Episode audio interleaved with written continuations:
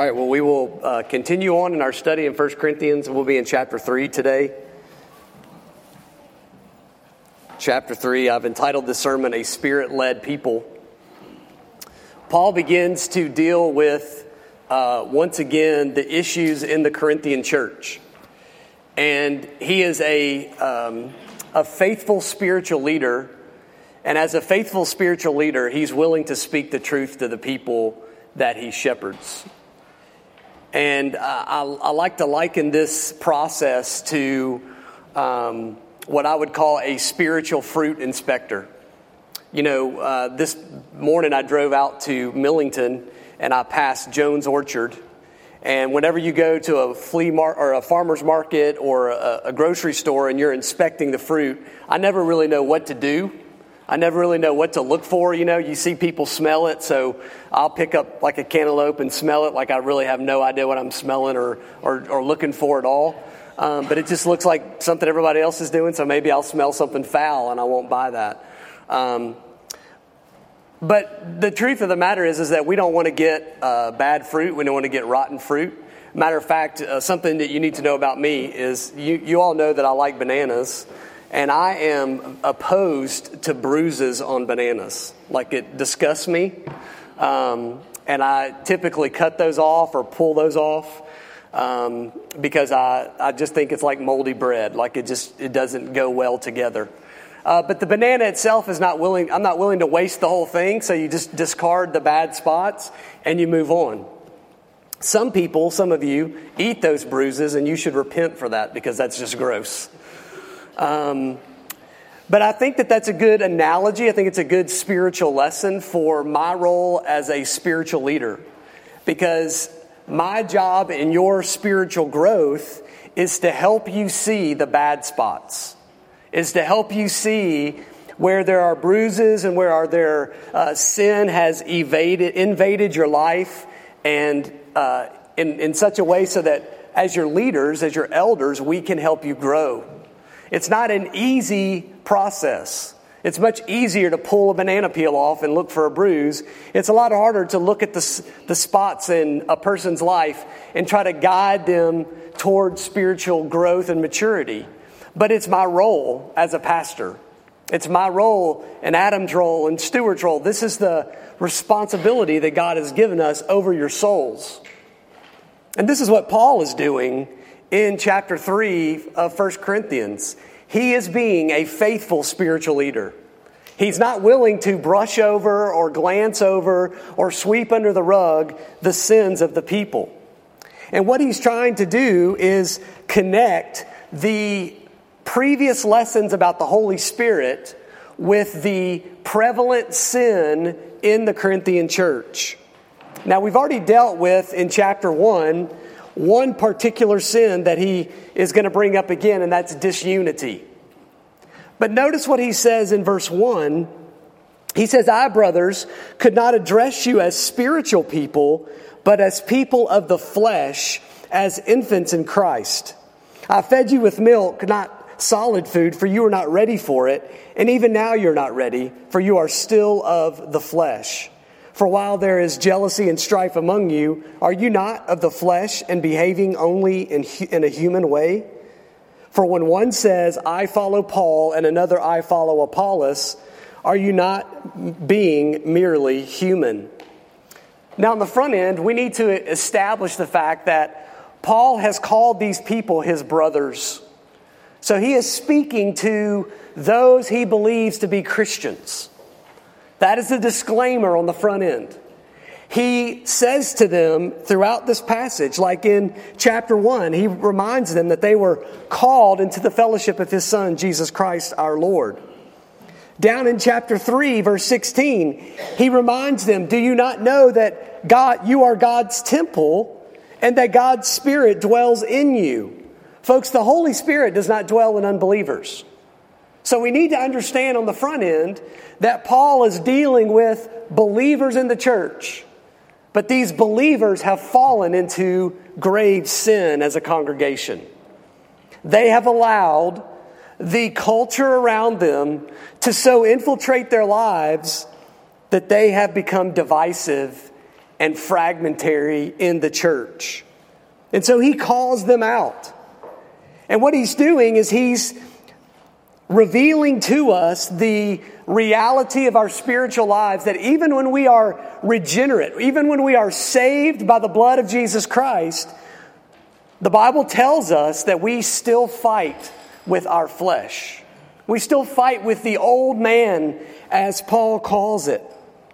In Romans chapter 6, a famous passage that you know, he writes, We know that our old self was crucified with him, meaning Jesus, in order that the body of sin might be brought to nothing, so that we might no longer be enslaved to sin. So the old self, the person that you were in Adam, was crucified with Christ.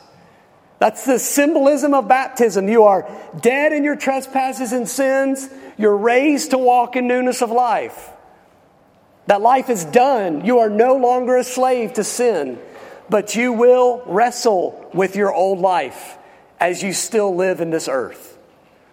Those still uh, sins that you struggled with, you are no longer enslaved to them. You have victory over them, but they will constantly nag you and prod you as the Holy Spirit transforms you day by day in His power and strength.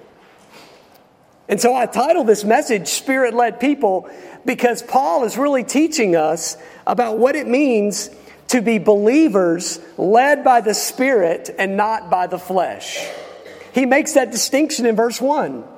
He says, I could not address you as people of the Spirit, but as people of the flesh, as infants in Christ. So, what does it mean to be people of the Spirit? It means that we fight our flesh. We fight it. We stand to seek holiness and godliness. We, die, we, we seek to, to love the things that God loves and hate the things that God hates. Our desire is to honor Him above all things. And the process that we have to go through is turning away from our flesh and our sin and turning back to the things of God. And particularly, Paul is dealing with these uh, people in the church and he's reminding them that you should be growing spiritually, but you're not growing spiritually because you are allowing sin to remain in your midst. Matter of fact, in chapter 5, he's much more clear and much more upfront with the evil that exists in their body. We told you on the front end that Paul is not just going to deal with one issue, he's going to deal with many issues in the Corinthian church. And in chapter 5, he's very direct and he says, Purge the evil person from among you. That sounds familiar, right? sounds like when Jesus said, If your eye causes you to sin, tear it out. Because a believer that's striving for holiness, that's been so changed by the power of the gospel and the power of the Holy Spirit, we're so changed and we're so different that the very sin that still not, uh, nags our, our, our new life in Christ, we should put it away. Matter of fact, he says this in Ephesians chapter 4. As we fight the flesh, we are to put off our old self. Put off your old self, he says, which belongs to your former manner of life and is corrupt through deceitful desires. As we fight the flesh, as we're seeking to be led by the Spirit, we're identifying the very things in our lives that continually nag us from our old lives that we are seeking to get rid of. We are seeking to put them to death. This is the process of fighting our flesh, of living a life of repentance. And when Paul says this in Ephesians to, to put these things off, he means literally to derobe yourself. To take the things off that do not reflect a godliness, but reflect the, reflect the worldliness.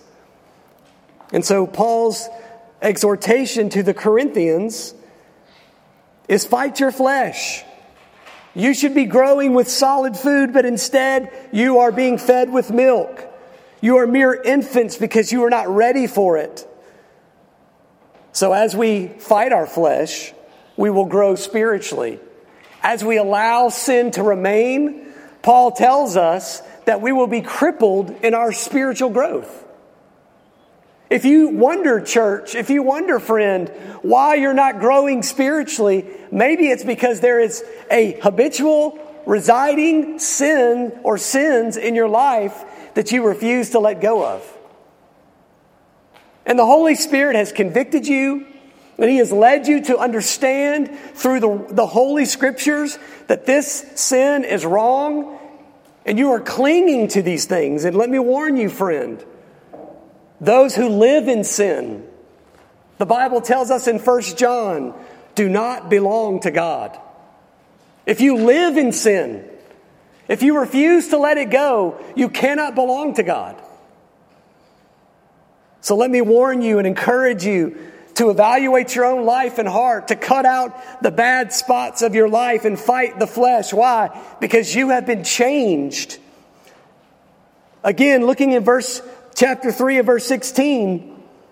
Do you not know that you are God's temple and that the God Spirit dwells in you? If anyone destroys God's temple, God will destroy him, for God's temple is holy, and you are that temple. The Holy Spirit literally possesses our, our being so that we live in this world with the Holy Spirit guiding us and directing us, causing us to be convicted over our sin, causing us to see the scriptures as we read last week. That's why the natural man does not accept the things of the Spirit of God because they are foolishness to him. Why? Because they don't have the Holy Spirit. But when we have such a transformative change by the power of Christ and the Holy Spirit in us, we will seek to be a pure and holy temple. Therefore, we will be fighting the flesh and we will be led by the Spirit. Let me continue that passage in Ephesians 4. Put off your old self, which belongs to your former manner of life and is corrupt through deceitful desires, and be renewed in the spirit of your minds and to put on the new self, created after the, the likeness of God in true righteousness and holiness. See, Christ changes our hearts. And the process of our minds are being changed day by day in the understanding of the Word of God and the hiding it in our hearts that we will not sin against the Lord. Fighting sin and the temptations of the devil through the Word of God by renewing our minds. This is the process that we go through in sanctification. So we must fight. And by fighting our flesh, we are being led by our, uh, by our Spirit, the Holy Spirit, who drives us to be holy. And being led by the Spirit is used in uh, different ways. It's, it's, it's phrased in different ways. Matter of fact, if you hold your place here and, and flip over to the book of Galatians, the book of Galatians, chapter 5, it's the famous passages about the fruits of the Spirit.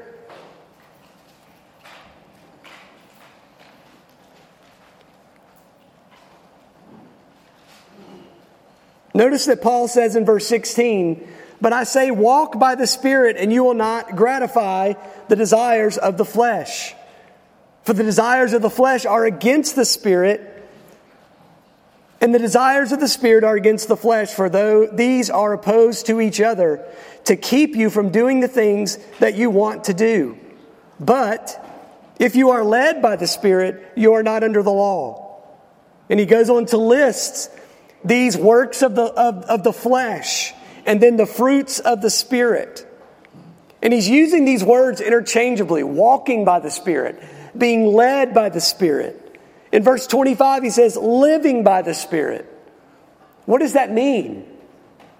It means the day by day surrender of our lives to the, the leading of the Holy Spirit according to the holiness of God, the Word of God, in which, in, which instructs us so that we might honor Christ. So you and I are called then to be led by the Spirit to fight the flesh by turning away from those sins that bother us, that nag us, and allow the Word of God and the Spirit of God to guide us to live in holiness. And how do we do that? We, we live in such a way that we renew our minds according to the Word of God so we understand how the Spirit will lead us. What we're not saying is that the Spirit is this some emotional roller coaster that, that is constantly guiding us and directing us to, a, to this feeling or that feeling. No, the Spirit of God moves and works through the Word of God to renew our minds so that we might know how we might live and act in order to honor Christ. So Paul brings all these things up back in, in Corinthians chapter 3 because he's calling them to be spiritual people, but yet he's rebuking them for being people of the flesh. And in doing so, he isolates and identifies the, the core problem in their sin. He says, You are jealous and you have contention among you. That's their issue. That's the flesh that they refuse to fight. The word jealousy there actually means zealous or having zeal. But on the positive side, we can be passionate and emboldened to do great things for good reasons. But jealousy can also mean strife and, and envy, a zeal to desire the things that we don't have, to desire positions that we don't attain or don't possess. And for the Corinthians, they have allowed the culture to so infiltrate them that they had boosted these leaders up, Paul and Apollos, and it had caused division over them, or in, in them, and among their congregation. And therefore, Paul calls them to realize their sin, to seek unity, because unity is a spirit led act. God calls us to be people that are unified because being unified is spirit led. This is what the Spirit does in us. He unifies us, He brings us together. We are literally, as I said last week, He is the applicator of the work of Christ. Well, what's happened? No matter what race or culture or socioeconomic status, the Holy Spirit has brought us together. He has unified us in Christ. He is a unifying work that the Holy Spirit does for us. But when we are of the flesh, we allow our divisions and our differences to divide us. And in dividing us, we allow Satan a foothold into the work of the church, in the proclamation of the gospel, in the expanse of God's kingdom, and it cripples it because of our disunity. Maybe it's competitiveness, maybe it's jealousy and, and strife like in Corinth. Regardless, Paul is calling them to fight their flesh and be unified in the Spirit. So, unity in the church is a spirit led act. But secondly, humility in the church is spirit led. Paul goes on in verse 5. He says, What then is Apollos? What is Paul? Servants with, through whom you believed as the Lord assigned to each? He says, I planted, Apollos watered, but God gave the growth. So neither he who plants nor he who waters is anything, but only God who gives the growth. Right there, Paul is changing the, the definition of the type of respect and, and uh, worship, almost idol worship, that these people had for Paul and Apollos. Instead, he's saying, listen, you have your worship in the wrong direction. The truth of the matter is, who is Paul and Apollos?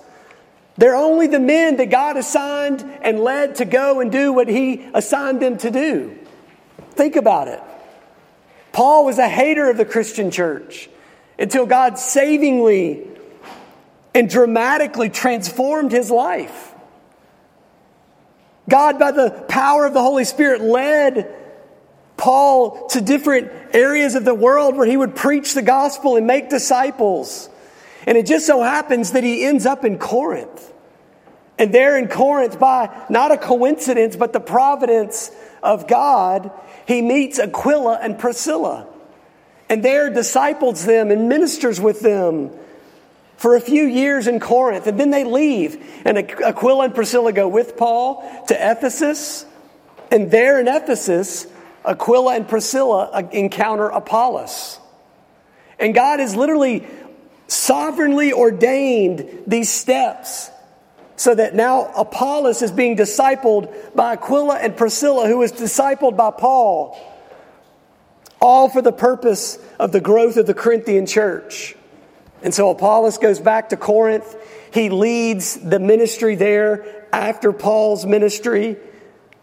Both men assigned to such a task by the sovereign plan and purpose of God, not in their own wisdom, not in their own strength, Therefore, and we, as we think about humility in the church, we think about God's sovereignty humbles us.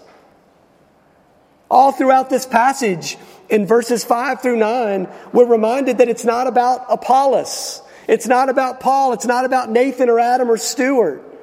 It's all in the way in which God sovereignly ordains his purposes and plans and uses his assigned people to do his work. Look at the participation in verse 6.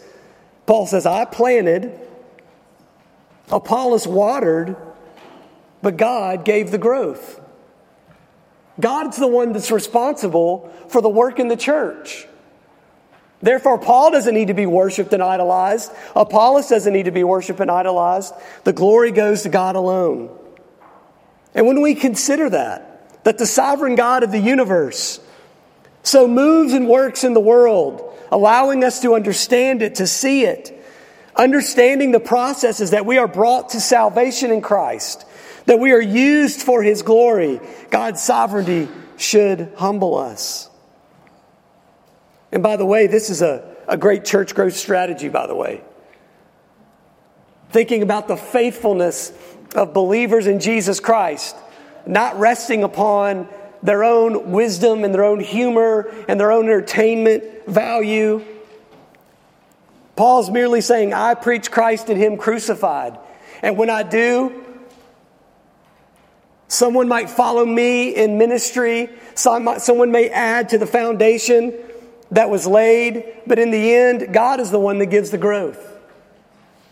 So, in whatever ministry, function, or participation you participate in serving and, and, and ministering among people, and you want to see the God move and work, you trust that God will bring the growth in His own sovereign plan. And when we consider that, it humbles us. Paul wants the Corinthians to be humbled by God's sovereignty. But secondly, our kingdom participation humbles us. In those same verses, we should be humbled by the fact that God allows us to do anything for His glory. We are broken vessels, broken cisterns that God has chosen to transform and use. We're not eloquent. I'm not eloquent. I'm rough around the edges. Adam sure is rough around the edges. And yet God uses us in, in this humbling way so that we might be able to deliver a life changing message to people. There's nothing special about us. And yet God allows us to be a part of such a great work. And that doesn't make us boast, it doesn't make us arrogant, it humbles us. That you, God, would allow a, a, fool such as myself to stand up here and preach God's word. You know, I think about the mountain at Matthew chapter 28. the disciples are standing on the mountain and they have gone to meet Jesus. Jesus has risen from the dead after giving his life as a ransom for many. He defeats sin and death by rising from the grave. He appears to them for 40 days and then he ascends to heaven.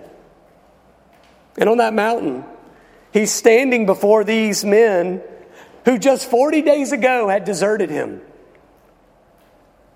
He, they had deserted him at his crucifixion. They had deserted him and left him alone. And yet here they are, standing before him before he ascends into heaven, and he is commissioning them to take the kingdom baton and continue the work where he left off. And I think, man, to be in the minds of those disciples at that moment. Lord, how could you call me to do such a thing? You remember the passage, right? Go and make therefore disciples of all nations, baptizing them in the name of the Father, Son, and Holy Spirit, teaching them to observe all that I've commanded you. But he doesn't stop there. He says, And behold, I am with you always to the end of the age. In other words, it's really not about you. You get to participate in these things, and you be faithful and, and, and uh, participate well in the, in the, the task that I've sent you. Go make disciples, go to all the nations, make sure you are baptizing them in the name of the Father, Son, and Spirit. Teach them to observe all that I've commanded you. But by the way, it's not about you, it's about me because I'm going to be with you. I'm going to empower you. I'm going to be the one that brings about its good purposes.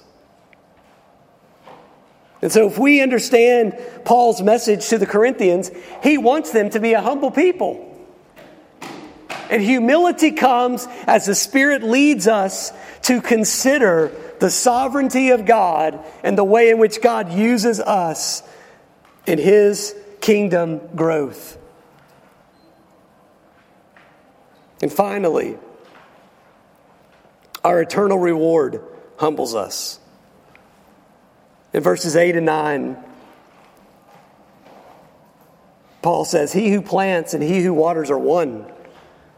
And each will receive his wages according to his labor, for we are God's fellow workers. You are God's field, God's building. Paul reminds them that the Holy Spirit's work in them is the, is the hope that they need in a world that will not reward them for their work. Participating in the labor of the gospel is an unrewarding work in the earthly sense. You are going to be underappreciated. You're going to be mistreated. You're going to be persecuted. And if you completely understand the reason in which you do such a thing because of a faithful and loving God who has set his love upon you providentially and sovereignly, and you understand the blessings that and reward that you reap in the end, in eternity, then you will be humbled and be thankful for what God has blessed us with. Those rewards that await us in, our, in an eternal kingdom. We experience them in small doses here. For example, the love and the community that we have as a church, the dependence that we have on each other. That is a shadow. That is a fragmentary experience of what we will experience in eternity with the community of the saints. The joy that we have in Christ is always wrestling with the hopelessness of this world.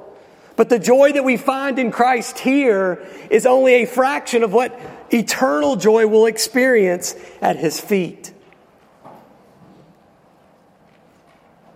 And so Paul reminds them that their faithfulness, their labor in the gospel, will be rewarded in the inheritance of the saints when Christ Jesus comes again. He will provide such a reward, such a salvation in His name. So they will find contentment in the promises of those riches, the promises of Christ Himself, which they will experience in heaven for all eternity.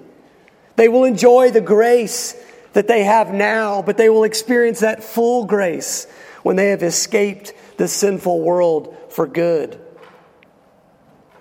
And therefore, that reward is the very thing that motivates us to be faithful and to be spirit led. If we are of the flesh, we are disunified. If we are of the flesh, we are arrogant. If we are of the flesh, we want some form of reward for the things that we do. But as we are being led by the Spirit, we are seeking to be humbled by and live in a humbled state that reflects the work of the Holy Spirit in us, showing us that we are truly saved. And so we take ourselves back to the end of chapter 2, where Paul says these words, But we have the mind of Christ. And so you ask yourself, well, what is the mind of Christ? It's a mind that is humble as Philippians chapter 2 tells us. Paul tells us then, have this mind among yourselves, which is yours in Christ Jesus. How did Christ Jesus show us humility? How can we have his mind? He blesses us with his mind through the renewing of our minds in the Holy Spirit. He was in the form of God, but did not account equality with God a thing to be grasped but made himself nothing, taking the form of a servant, being born in the likeness of men, and being found in human form, he humbled himself by becoming obedient to the point of death, even death on a cross. Paul explains the very mind of Christ in a, in a humble state, stepping away from the glories of heaven, showing us what it means to, to live a humble life. And he makes it very practical. In verses 2 of Philippians 2, or verse 3 do nothing from rivalry or conceit, but in humility count others more significant than yourselves. Let each one of you look not only for his own interests, but the interests of others. I feel like Paul should have just read Philippians to the Corinthians. This was the problem. They weren't having the mind of Christ. They were allowing sin to dwell in their midst. They weren't fighting the flesh and living by the Spirit. And so, Paul in chapter 3 and chapter 4 will remind them, will challenge them of what it means to live in the power of the Holy Spirit, being led by Him in faithfulness. Would you pray with me? Father, we thank you for these words today, God, that we would understand and know our lives as believers in Jesus. And Father, we are all susceptible to having sin creep into our lives, to giving in to temptation and allowing it to have a temporary hold on our lives. God, help us by your power of your Holy Spirit to fight the flesh as we wrestle with this day by day, not just with the world outside, but the temptations inside, help us to be faithful, to turn from our sin, guided by the Holy Spirit, leaving, leave, leading a holy and godly life. God, we know you have given us such power because you, your Son Jesus Christ rose from the dead, defeating sin and death.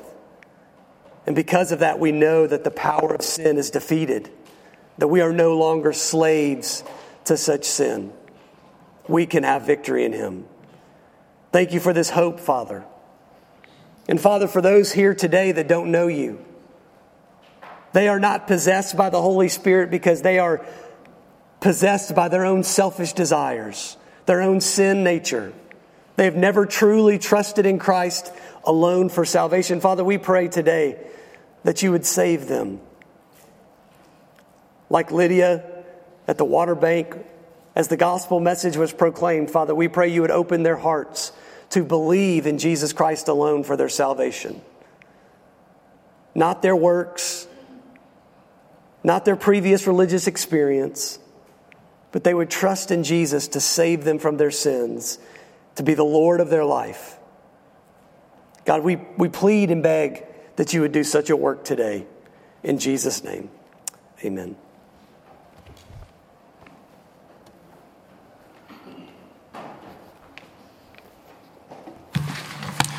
We come now to our time of uh, the Lord's Supper.